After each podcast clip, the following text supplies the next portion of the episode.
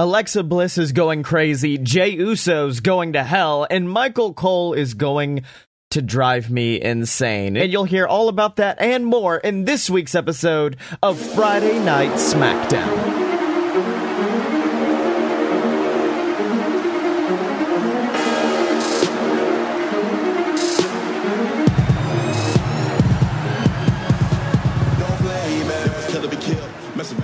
You know they had us in the first half, Cotton. I'm not gonna lie. Um, I don't want to spoil how I feel about this show, but it got rough after a while. I am not gonna lie.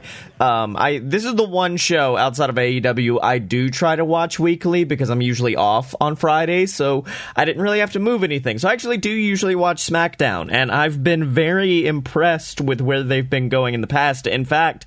I was prepared to come into this show and say AEW may have WWE beaten wrestling, but SmackDown is the king of storytelling because they've been doing some great things in storytelling wise, and then then this week happened, and it's just all.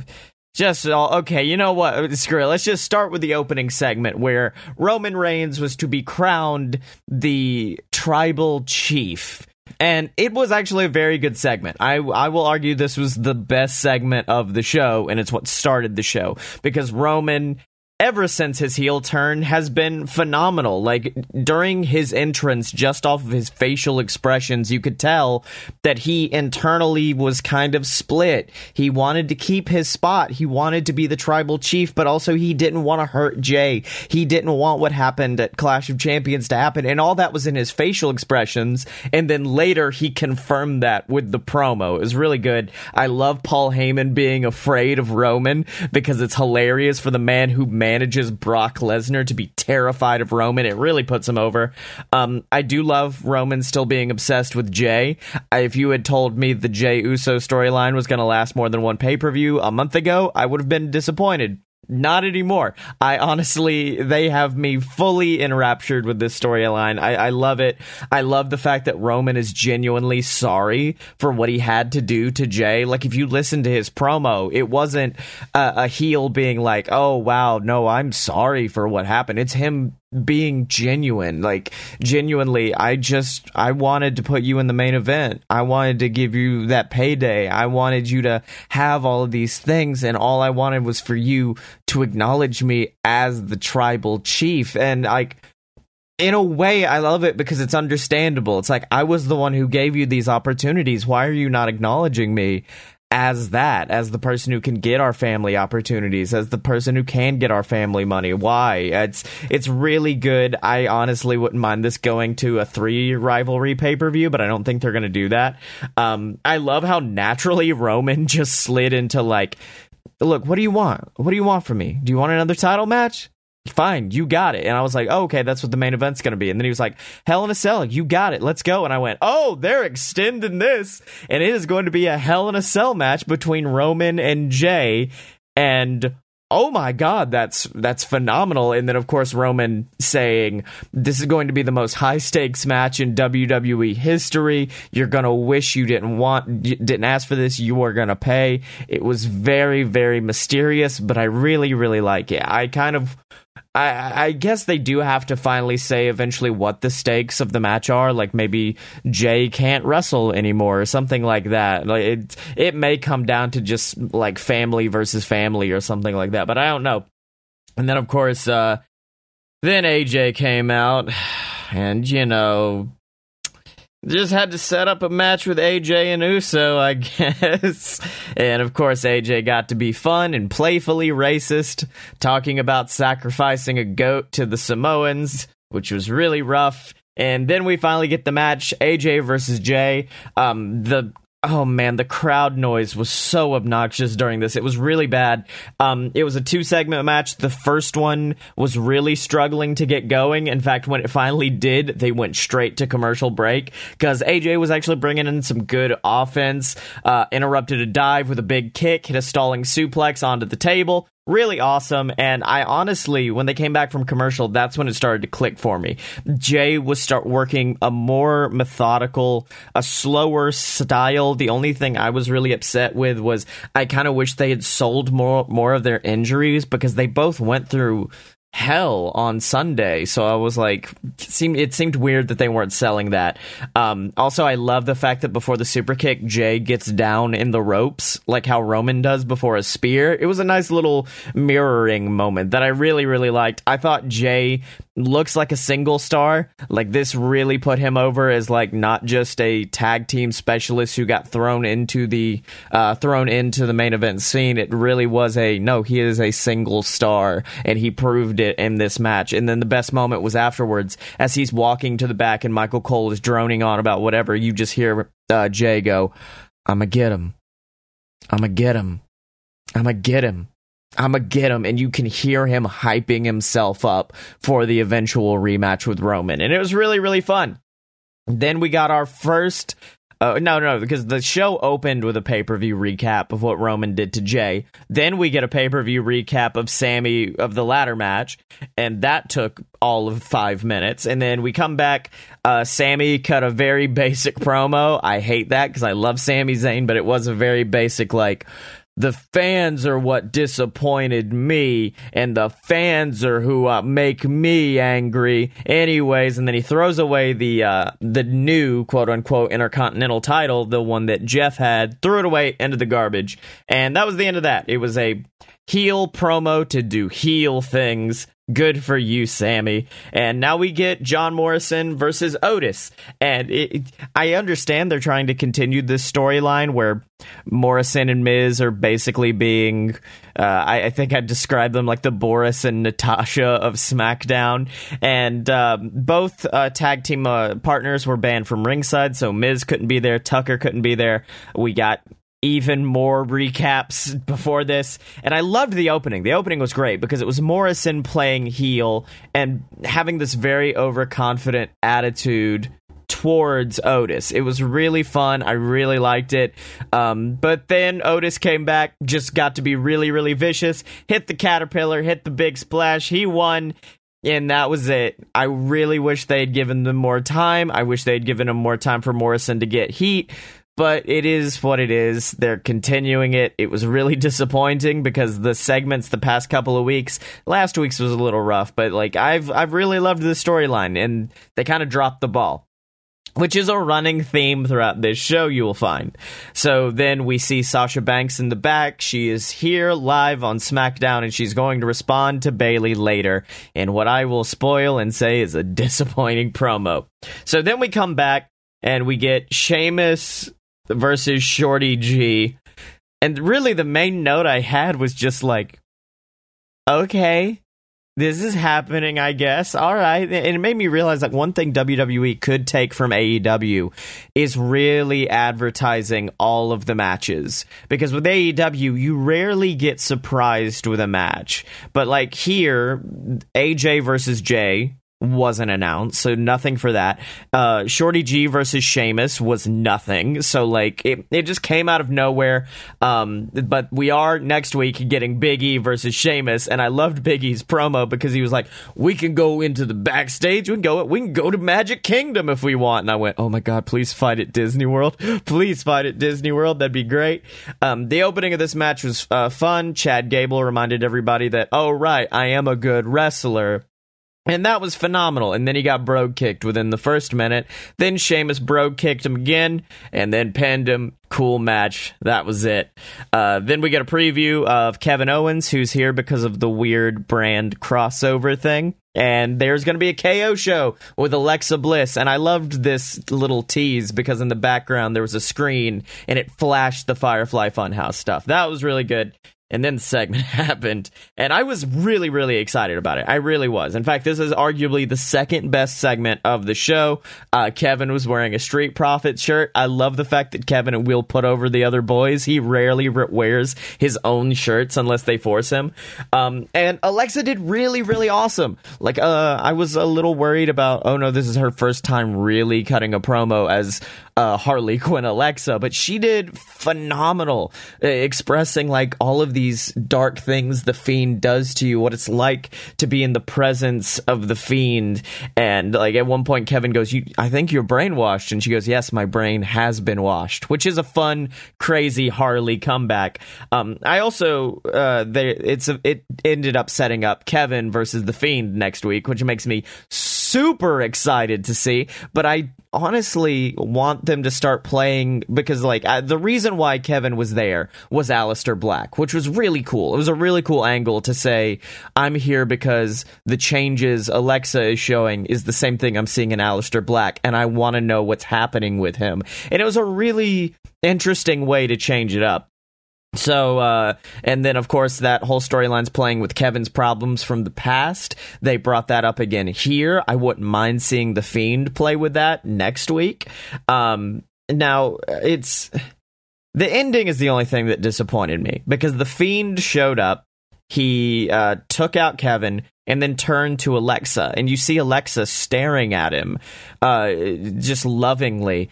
And I had this moment where I said, it would be hilarious if the fiend just walked away if the fiend uh, abandoned her in that moment. I thought it would be great but instead we got a weird phantom of the opera extend the hand alexa takes it and now we have the confirmation. Alexa is with the fiend but i, I don't know. I kind of wish they would play more into the actual Harley Quinn Joker thing, which is the fact that Harley is always chasing after Joker. She's always trying to get his attention. She's always vying for him. And I would have loved to, play with that, but they didn't. Instead, it's just, hey, they're together. All right. And I honestly thought this was the most disappointing evolution of Alexa so far because yes, she did have a little bit of craziness, but she didn't lean into it enough in my opinion but that's also just me. I know a lot of people really really loved it but for me i thought it was a little bit disappointing. I thought they could have done a lot more to set up before she finally came face to face with the fiend again but it, it is what it is. Um, now we get the best quote of the night, and that comes from Michael Cole because they were talking about the WWE Thunderdome, and he goes, It's the most visually appealing thing that WWE's ever created. And I said, Are you looking at the same thing I am, Michael? Because it is not at all visually appealing. It is, in fact, kind of the worst. So now we get a uh, type of match that is my least favorite type in WWE a three on three match where just every angle we couldn't fit on the show gets thrown in together, which means we get King Corbin, Cesaro, and Shinsuke Nakamura versus Riddle and the Lucha House Party. I still do not understand why Matt Riddle is treated so well as he is in WWE because he cuts the worst promos of all time he he literally cuts the goofiest and not in a good way, goofiest like R-Truth uh our actually no because R-Truth is actually funny. Like it's just weird goofy stuff and i'm like i don't know why why he's here. I mean, I'm also it, it, comes back to me if you listen to me talk about NXT, the thing I have against Velveteen Dream and Austin Theory, and the fact that they're creepazoid predators. So um, yeah, I just don't like Riddle. I thought it was weird that I actually no, I they didn't have Kalisto with them, and I understood that. I understood that in storyline, but also I was like, oh, that means that means we get Matt Riddle instead, so that sucks. Uh, the best part about this match is the fact that Lince Dorado had Megazord gear, and that was it. Also, I was ta- I've been talking about the fact that there have been replays and recaps all throughout the show. There was a replay for Matt Riddle's entrance. An entrance does not demand a replay, WWE. So that was something. Uh, Kalisto finally come out, interfered in the match a little bit, ended up kicking Lince Dorado on accident, quote unquote. And the best part about this match for me was the fact that halfway through my family came in so we could discuss, uh, uh like, we're gonna paint the office. So we were discussing that, and they wasted enough time that I was able to rewatch this match at 1.5 speed, meaning I got to get it over with a lot faster faster. I just I hate three on three matches. I understand where WWE is coming from. I do. They want to keep these storylines being built up week after week after week. And the way they think they can do that is by saying, "Oh, why don't we have a multiple storylines filtered through one match. The problem is, it just makes me care less about all of the individuals in this match. I care less about Shinsuke and Cesaro because of this match. I care not at all about Riddle versus Corbin. It's it's guilty by association. Like it's I just I don't like it. I don't like them at all. It was really really rough and it's continuing this weird breakup storyline with Kalisto and Lindsay and yeah, it happened. And then we get another recap, but this time about Bayley and Sasha. Cool. Um, also, in case you guys are wondering, the secret woman that they've been advertising, yeah, it's it's Carmella. It's definitely Carmella. There's nothing different about her. She's just a heel now, and she got a camera. That's it. That is all that's different about her. She's like, I don't dance anymore, and now I have a camera, and that's that's pretty much it. So yeah, cool, good good work, y'all. Uh, then we get a Sasha Banks promo, which why the hell was this a mid hour segment? Right, like this is what I consider to be one of the longest running, hottest storylines they have and they it's almost like watching the Kevin Owens Chris Jericho storyline again where it's like this was the big coolest thing you guys have done in a long time. The biggest storyline and you're not treating it with a lot of respect. And that's kind of how I feel there. But then Sasha cut the promo and it was just it was so rough. I like I I wish their promos could match the intensity of the rest of the angle cuz the beat downs have been great, the uh the sneak attacks have been great, but every promo I've seen has just been disappointing because this was another cookie cutter.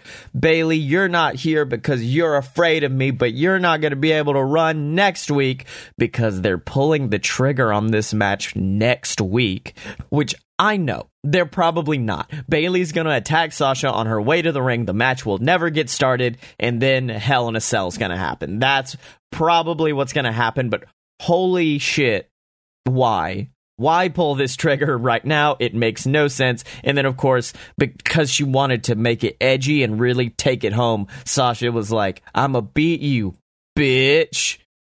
I. WWE, that word no longer holds the weight that it used to because you've just used it in every single female storyline ever, and I hate it. Just so many bitches throwing around all the bitches and all the promos, and it was just a rough segment. And I'm, I actually was happy it was a mid hour segment after it got finished.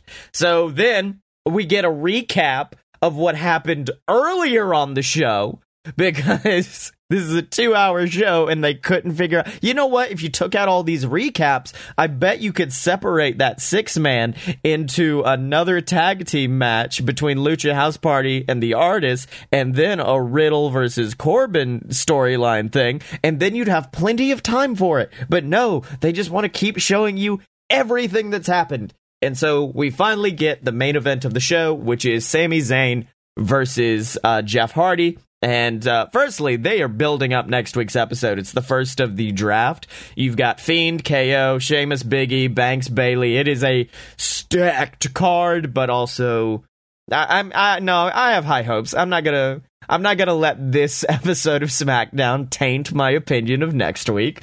Um, for some reason, the opening of the match had Jeff doing some weird like robot shit so that was I was like, oh, this might come into play later. No, it doesn't. It was just Jeff being Jeff.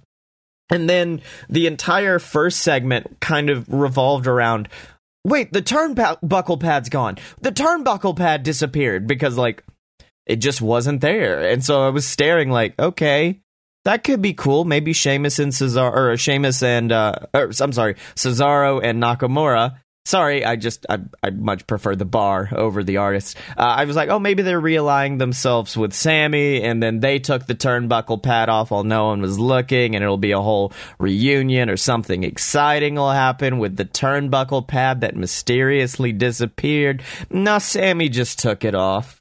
Sami just took it off, and they just they decided to make it a little mystery for one segment, one little mystery, and then as soon as they came back, they were like, "Yeah, Sami took it.